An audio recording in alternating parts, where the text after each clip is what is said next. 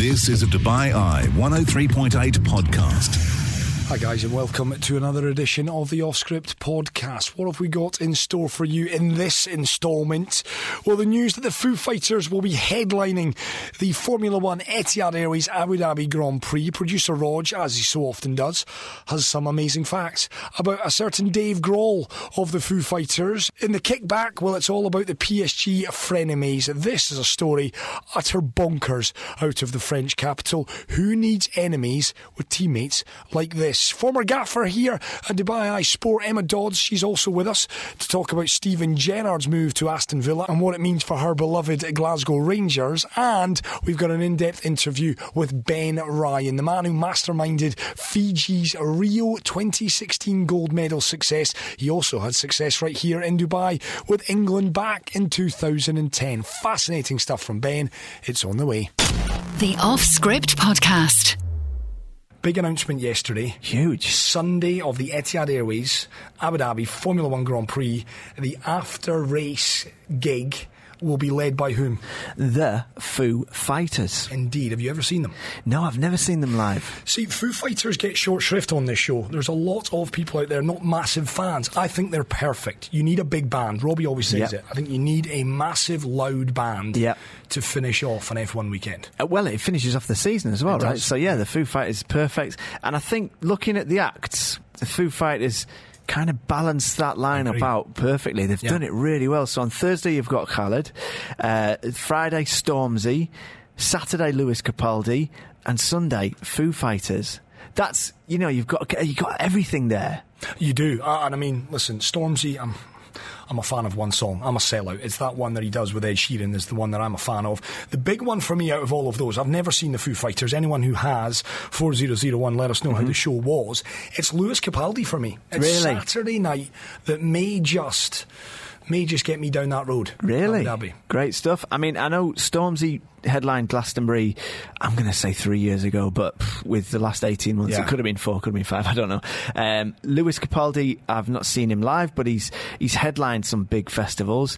Uh, he had that beef with Noel Gallagher when I did. think he played Glastonbury, came out with So Noel Gallagher's t-shirt on, that was funny. Um, and the Foo Fighters, they're just, they're a, they're a stadium rock band that have toured the world. They've got tons of songs that you'll recognise. You know, even if you don't claim to be a fan, they'll finish that night off perfectly. They know how to put on a show. It's a huge weekend, and I think they're great for it. Dave Grohl's never had any formal music training. He has not, Chris. No, and um, Self-taught. self-taught, and he plays everything. He's a bit like Prince in that sense. We talked about Prince a couple of weeks ago, multi-instrumentalist. But you know, there's a lot of people that do this. But um, Dave Grohl himself has never had a music lesson. Doesn't even know the names of chords. Just kind of, you know, figures out what sounds good, puts it in a song, lays it down. He's, he even produces awesome. himself as well. He is, of course, as you'll remember, the drummer from Nirvana who went on to the Foo Fighters. Um, and of course, you know, it, drumming's about feel, drumming's about sort of rhythm and, and, and attitude and mood and things like that, and swing, as many people Yeah. will tell you. So he approaches his musical instruments from the perspective of a drummer. It's really interesting. I've, I've got a clip here that'll kind of show that. He, one of the first songs he wrote after Nirvana broke up and before Foo Fighters became huge was Everlong. And it's got a really famous intro for, for, for Foo Fighters fans. And he plays it on guitar, but he played it with drum technique in mind. Have a listen and I'll explain it a bit more. Okay.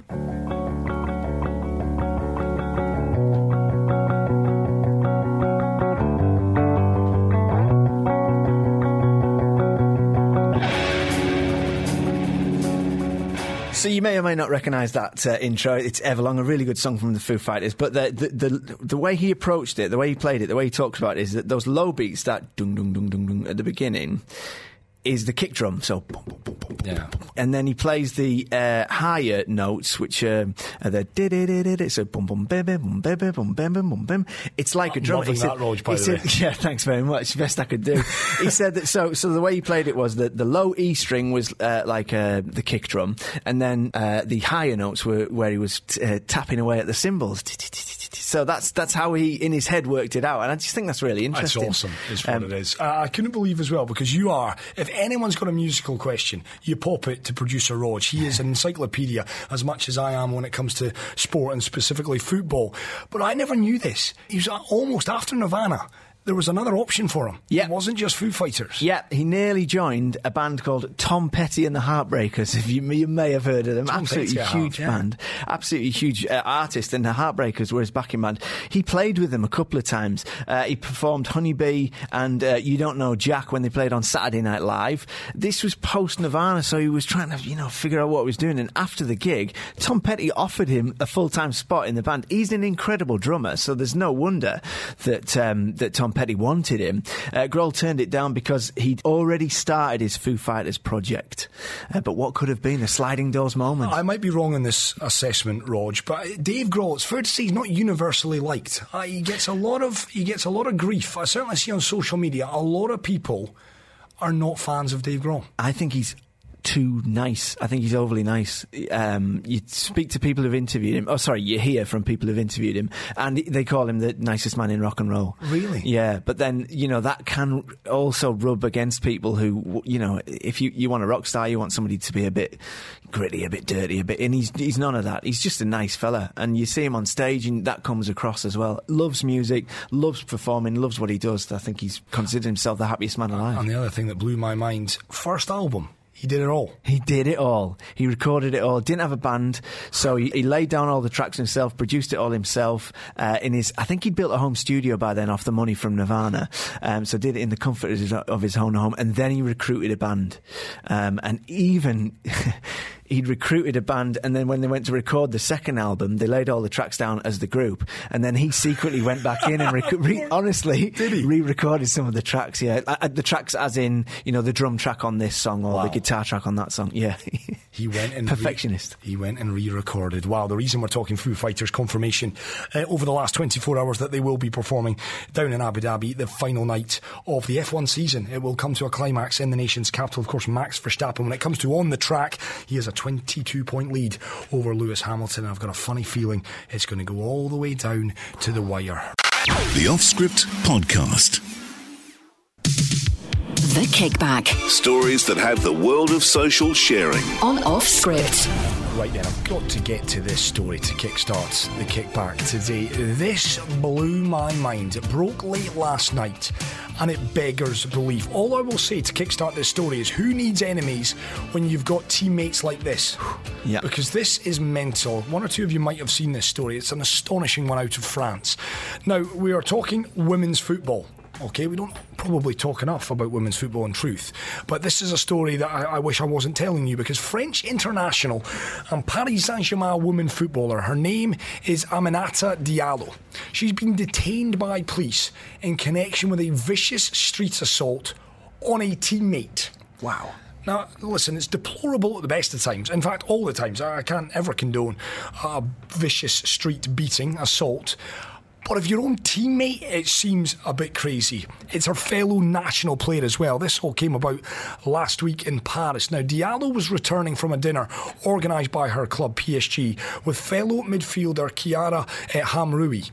This was last Thursday when armed men attacked the pair in their car, hitting Hamraoui on the legs with an iron bar. That's what's been reported by L'Equipe over there in France. Now, Hamraoui, who required stitches in hospital afterwards, she was absent from the PSG side on Tuesday evening. They had a uh, Champions League match, UEFA Champions League match against Real Madrid at home. And guess who profited from Hamraoui? Don't tell me.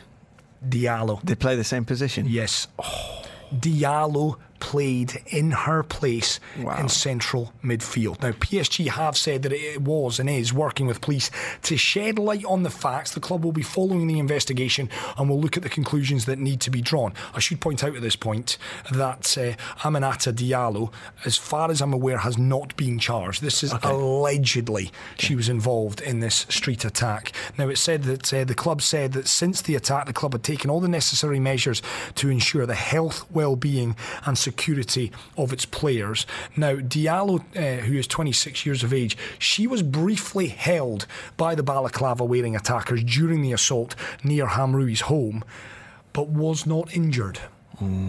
Okay. So alarm bells are ringing. Yeah, a little yeah. bit. We're And joining hence the, the dots. suspicion that hence sounds the like, yeah. suspicion that, and it's quite remarkable because not only are they teammates at PSG, as I say, they're also international Wow. teammates as well. Diallo, she's been capped seven times by her country. She was called up to replace Hamraoui in the squad uh, when Hamraoui recently had to pull out through injury, a separate injury. Uh, unfortunately, Diallo was not used by the coach, Karine, uh, Corinne Diacre. And again, it just takes me back to remember, I go back to 1994, the Lillehammer Olympics, Mm. Tonya Harding and Nancy Kerrigan. Yeah, it does. It does uh, sound very, very like that. Shocking. Wow. Don't worry, Roger. We'll not be setting anyone on you. Won't be setting any thugs to beat you up. I mean, that's that's beyond the pale. We don't play the same position anyway. Well, I'm- I could never play goalie with this back. I could never play producer, to be honest, Roger, either. But that is astonishing. And I, I've seen I, Tonya. Have you seen that movie? yeah, that's what I was Margot thinking about. Robbie. Yeah. I mean, that tells the story, and obviously dramatised. But Tonya Harding, if you're kind of new to that particular story, back in 1994, and this particular story has drawn comparisons with it because the ex husband and bodyguard of American figure skater Tonya Harding arranged an attack on her rival, Nancy Kerrigan, in the build up to the 1994 Olympics. She was that kind of, I guess, that worried that she was going to be beaten Yeah. that she set her ex-husband and bodyguard to attack Nancy Kerrigan. It's it's just bonkers. Driven to extreme measures. That's the, the pressure of it, oh, yeah. I mean, cheapers. As I say, who needs enemies with friends slash teammates like that? It is all alleged. It's not Of proved course, yet, right? Yeah, the solicitors will be in touch Yeah. if I don't say any of that. But yeah, that just kind of beggars belief. The Off Script Podcast. Big news from a footballing standpoint, certainly in the UK, is that Steven Gerrard, the man who led Rangers to their 55th league title last season, he has left the club. He is the new manager of Aston Villa, and one lady who's got a bigger interest than most in this story.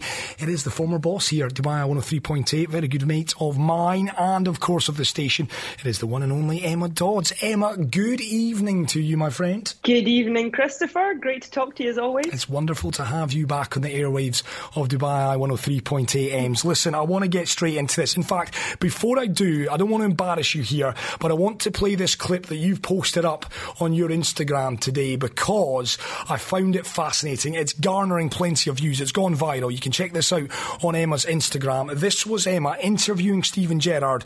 Oh, a week or so ago, Emma? Was that a week ago? Yeah, a wee bit longer than that, about the 21st of October Okay. after a, a game at Ibrox in the Europa League. Okay, so about 20 days ago, listen to the exchange. You just touched on speculation around your own name this week, Steven. What would you say to those linking you with a move away? Do I look happy? Very. Do I look settled? Don't ask me silly questions then. Thanks for talking to us. You're welcome. Don't ask silly questions. It was the blooming right question to ask Emma, and it's proven that because he's off. Give me your reaction to the news today.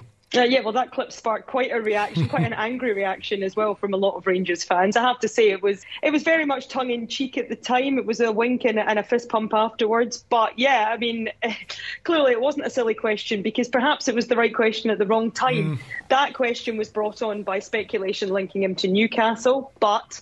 I think a lot of Rangers fans had hoped that that answer meant that whatever speculation and whatever interest may have been shown in him, it would have been the same answer. But of course, as we now know, Aston Villa came calling, and it didn't take too long for him to, to make up his mind. So, yeah, Steven Gerrard has now left Rangers after joining in 2018. He's the new manager of Aston Villa, as you've just said in the news. And it's a very mixed emotion in Glasgow. I think the timing of it eh, is abrupt because this has, has all come about quite quickly. We've seen managerial appointments drag out you know, in the current climate. But this one's certainly not the case from Aston Villa's perspective.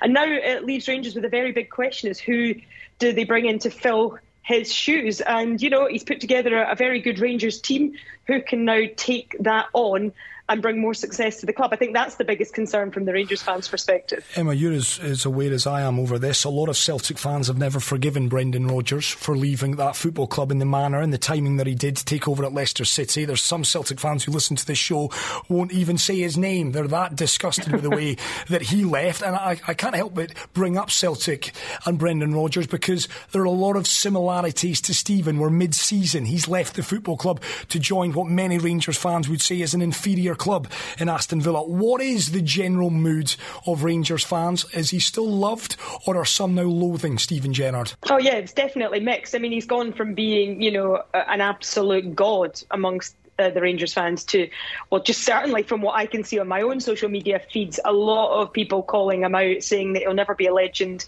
for the way this has unfolded.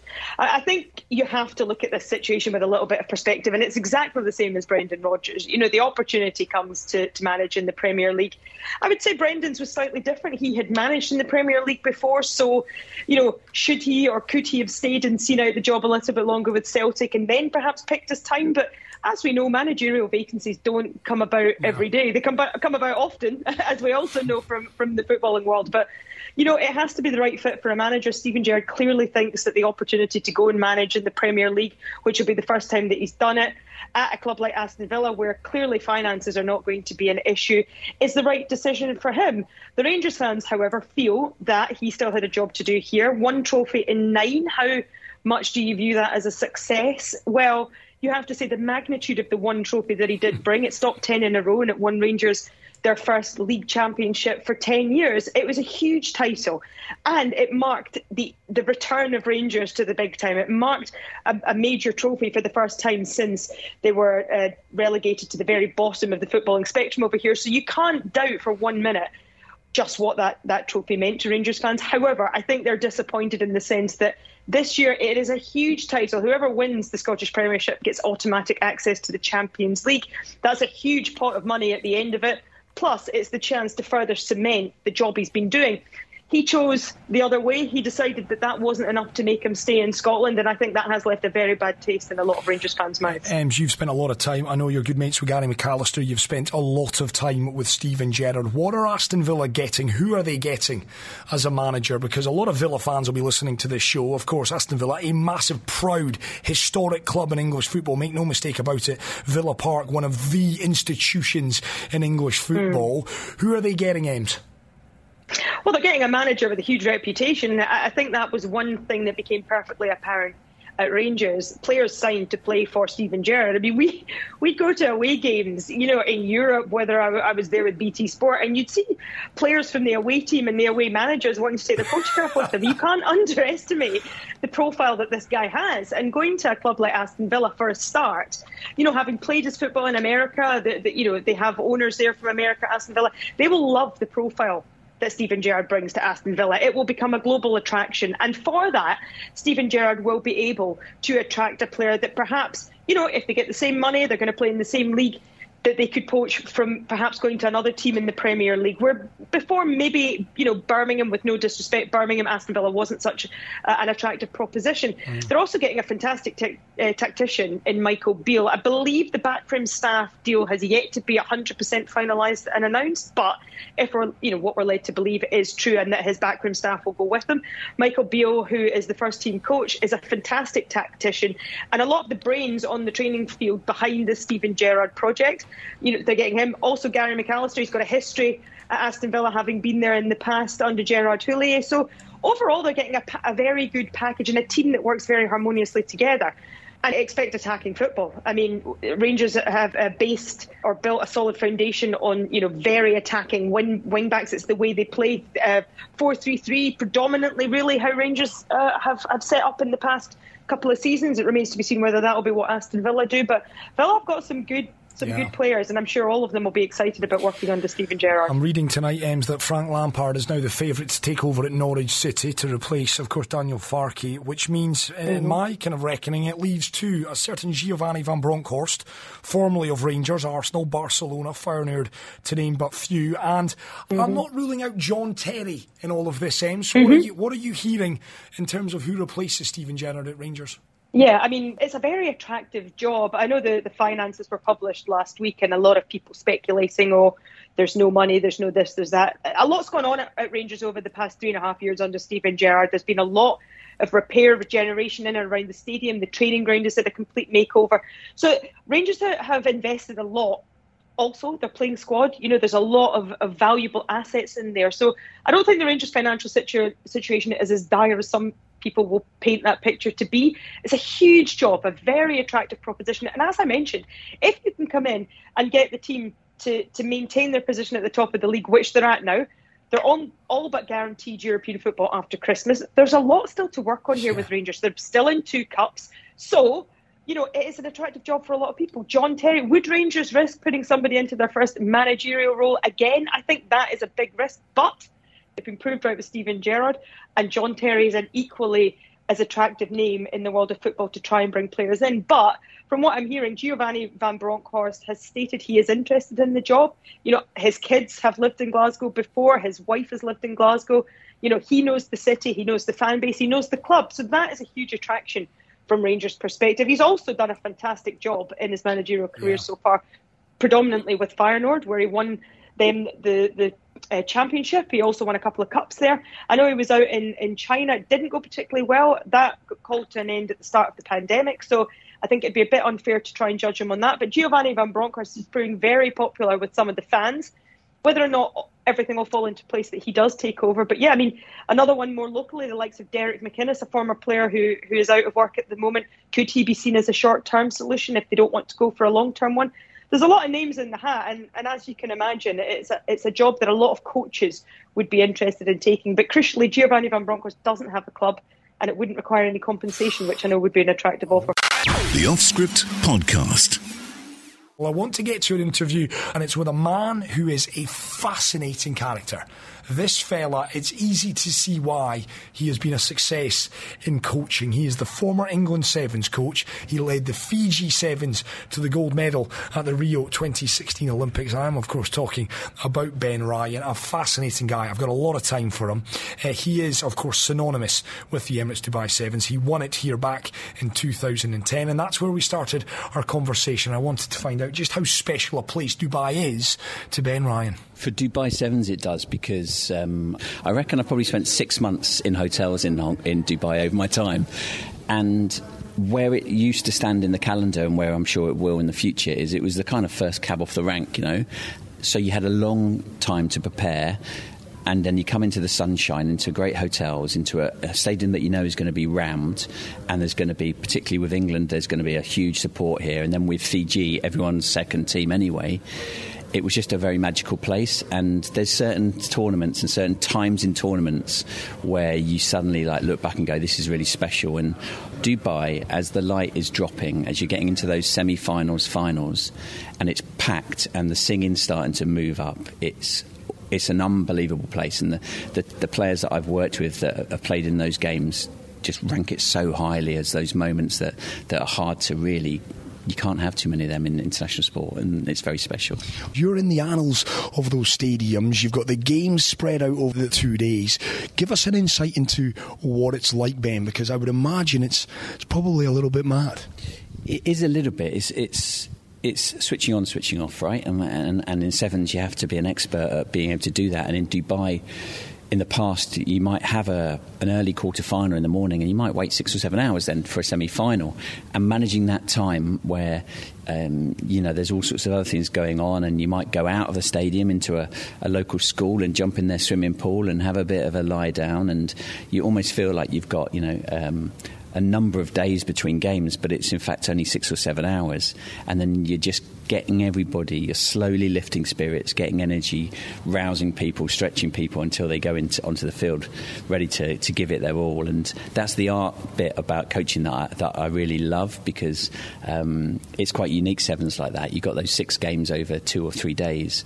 And if you're not on the money in those, particularly those late knockout games, then you know you get found out. And getting that right. Yeah, it's really special, and, and I love it. And I had my favourite changing rooms, and you have your your places on the warm up pitch. You have your school, Rashid School, I think it was that we'd disappear off to and go into the pool over there, and all of those things add up to just the, the, memory bank of really special moments in Dubai. Your story fascinates me in more ways than one, Ben, and I mean that sincerely. You, you stepped out of your comfort zone, you go down to Fiji. As your kind of success story with Fiji continues to go further into the rear view mirror, has your outlook and, and your memories of it changed at all? You definitely do change your perspective on things as, as, as, you, as you, you know, lift away from the time that you spent there the more you go back from it, the more you realise that getting the best out of you know individuals by um, understanding them better and creating a, a, culture around them that they feel comfortable and happy to be themselves and express themselves and tell me you know how they feel is far greater than all those marginal gains and tech. I've never seen a team fail because you know a bloke's not turned on his GPS before he's about to run on the field, but a centre forward and a midfielder that are having an argument the week before, or a coach and trainer, or or some something's going on with a player and his missus, that derails performance. And it's understanding all of that.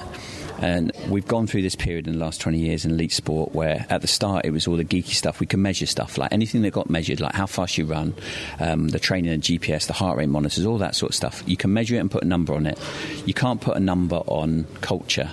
It's much harder. So it's been at the back but it's probably the most valuable thing. And we're seeing it in society, you know, about when, mental wellness, about psychological safety, mindfulness, um, all of those things. They, they, exist in elite sport, and they are the, the difference between being good and being great, and that's what fascinates me.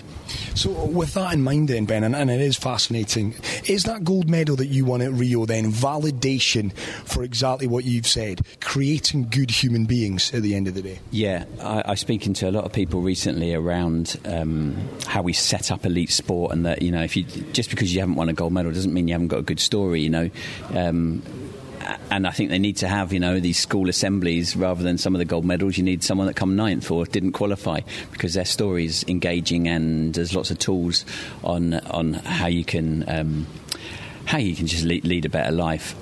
But the gold medal for me does give me a stage to go like, this is how we've operated, this is how I operate as a coach. I put people first, and it's not just fluffy. You win world titles and European titles with England and, you know, events like Dubai and Olympic gold medals and you can do that. You can create an environment where, where you have that. And I think people misunderstand people-led environments that it's a bit flaky. It is the opposite. It's empowering, and so yeah, it does give me the the um, a bit more kind of uh, cadence and gravitas around what I do because I can say like I backed it up with, with success. He's a fascinating fella, is Ben Ryan, a real deep thinker.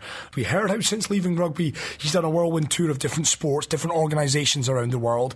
I asked if he was feeling the benefits and what was he enjoying the most about it. I'm enjoying not leading and being behind the scenes. Um, I'm still like you know, you you know, I can't. A few weeks ago, I was, uh, you know, I was at the in the in the in the, the Emirates Stadium, you know, in the changing rooms there before one before a game, and it was really cool. And like, I like, I'm enjoying that. You still, you don't need to be front of house, and I think your ego kind of enjoys that moment. But I'm working in sports that's not rugby. It means I can be in the shadows a lot more. I, I, I like that, and I'm really comfortable in that. And so I've been I've been working in some amazing um, environments no one knows that, and um, I kind of quite like it. I love that as well. And, and, again, it's very difficult. This is probably question to answer. Having sampled basketball, having moved into the world of football, is there anything that's kind of stood out to say? That has actually blown me away. A specific situation of having to deal with something. Is there anything that you can take us back to, Ben, that you've made you thought, wow, I wasn't aware of that, but that is something that I can absolutely get on board with? I think where I see cracks in, in organisations or teams where where you know they're on a good track and then suddenly, some, suddenly something happens. It's always generally, you know, there are some weird curveballs for sure, um, but it's, it's, generally around conversations and not being consistent and not spending time to, to find out what's going on with people and you know you, you, you know I use the story of like you know altitude. And if you're in a plane that's dropping altitude even if it's dropping slowly but it's doing it consistently eventually you will crash. And it's the same on in, in elite sport. It's small little things. Um, so it might be a ton of things. It might be a centre forward that's you know um, wearing boots that are the wrong size, but you know the sponsors make him wear them, or and then he's got um, and a bit of an argument with his missus, and he might have you know moved house and that was a bit stressful. His parents had come down to see him play for the first time in two years. Um, the coach then puts a bit of onus on him to make sure he scores in the opening half an hour. Suddenly, everything starts cloaking it around him, and if he doesn't have the tools to deal with that, it can just cause a drop in altitude. And it's those things I find fascinating because it's the key in elite sport to see them come around the corner before they hit you in the face. And, and I love that. I feel like I'm like Columbo, a detective, you know? Um, and, and and like you're just looking for clues everywhere, and you're being really, really curious. And I think the answer to your question is curiosity with the top coaches is the thing that I've seen. The top organisations, they don't look for another way because it's just different. They look for a better way, and they're curious and they're open, and they're the they're the organisations that I've seen be the most not just fascinating but the most successful as well. Football right now is your baby. Are you enjoying it? Yeah, I love it, and and I tell you, I mean, like why I liked football, I think, is because in rugby, we have it reasonably easy as far as getting our culture right. At national level, you know, everyone's generally the same nationality, speaks the same language. And in Fiji, you know, they came from the same economic background. Even with England, you know, you might have slightly different backgrounds and cultures, and you've obviously got different personalities, but collectively yeah. they're similar. You go in football, and there's one club that, I, that I've done some work in. There's 20 different nationalities in their first team squad, about four in their coaching squad. They've got January windows and and summer windows where players are getting nudged by agents and all sorts of distractions that are coming on board, as well as the day to day not winning or losing or drawing. Two games a week sometimes, home away, travel in Europe, travel domestically. So many things going back to that Colombo where there's tons of moving parts, and so trying to get them like all all working well is so fascinating. And I enjoy the game. I think it's a beautiful game. It's not because I've suddenly fallen out of love with rugby. It's purely that football came knocking, and um, you know I like knowing that my ideas and the way that I operate transfer across. And I've been working for UK Sport for five years in summer and winter Olympic sports. I do a thing called Walk the Floor, where you spend three, four, five days with each sport and we go in and we see where they might improve or you know or what they're doing well and share with the rest of the system. So my knowledge, you know, over the last four years Re- I've learned so much, Chris. In the UK, is there still a stigma for the teacups against the wall. Is that changing? Listen, I appreciate Gareth Southgate is someone who I think perhaps has changed that a little bit. Is there still that stigma there that unless you are the gruff big lad oh, shouting, making sure we get up for a Saturday. Does that make sense? Yeah, there's definitely that. I think there is a trend, and and when you've got leaders like Gareth, um, I was speaking to what to somebody that does some some executive coaching with him, and and she was telling me that uh, Gareth's actually read my book. I thought that's cool. Um, she didn't say if she, he thought he was any good or not. at least, at least he's read it. Yeah, yeah. Um, he's opened it up, um, and and I think you know it's shown that he, he's shown that you know he's got his background as a footballer, but he's not he's not throwing things around, and I, think that's disappeared. I think the players want to be respected more, and they require um, they require a slightly different culture. Um, and and so he's gone with that, and he's learned you know how to how to deal with Generation Z and different cultures and different nationalities and different backgrounds to help them be their best version. He's a very curious coach, so I think yeah they, they, they still exist. I think they're very one of the weird things um, that happens in football as a tradition is after the game the home coach invites you into his changing in his room, um, so I get to see all of these people come in, you know, after games and you've won, lost, or drawn, and you immediately see how many of them, those type of, of coaches are around. There's not many left. They're, they're, they're, disappearing, and you've got some really thoughtful coaches now. And I think people are beginning to see that now. Thomas at Brentford, yeah. he'll always tell me that his key thing every day is to go around and speak to every player and every management every day. Now, he can't always do that, but he, he puts that, ranks that as number one in importance. And, and he's successful and doing well, and he's getting offers that, you know, he'd never coached in the Prem before. So, yeah. Top stuff, Ben. Listen, we're looking forward to bringing you back over here to Dubai. You are back in four weeks' time for the actual event. Fingers crossed. And like uh, my old captain Oscar said that he's coming and playing in a in a tournament in the invitation with six of the gold medalists. So even just hanging out with them for two days, I'll probably do that. So hopefully I'll be across, but not not sorted yet. Top man is Ben Ryan. A massive thanks to him. Of course, we are just a number of weeks away from the Emirates Dubai Sevens.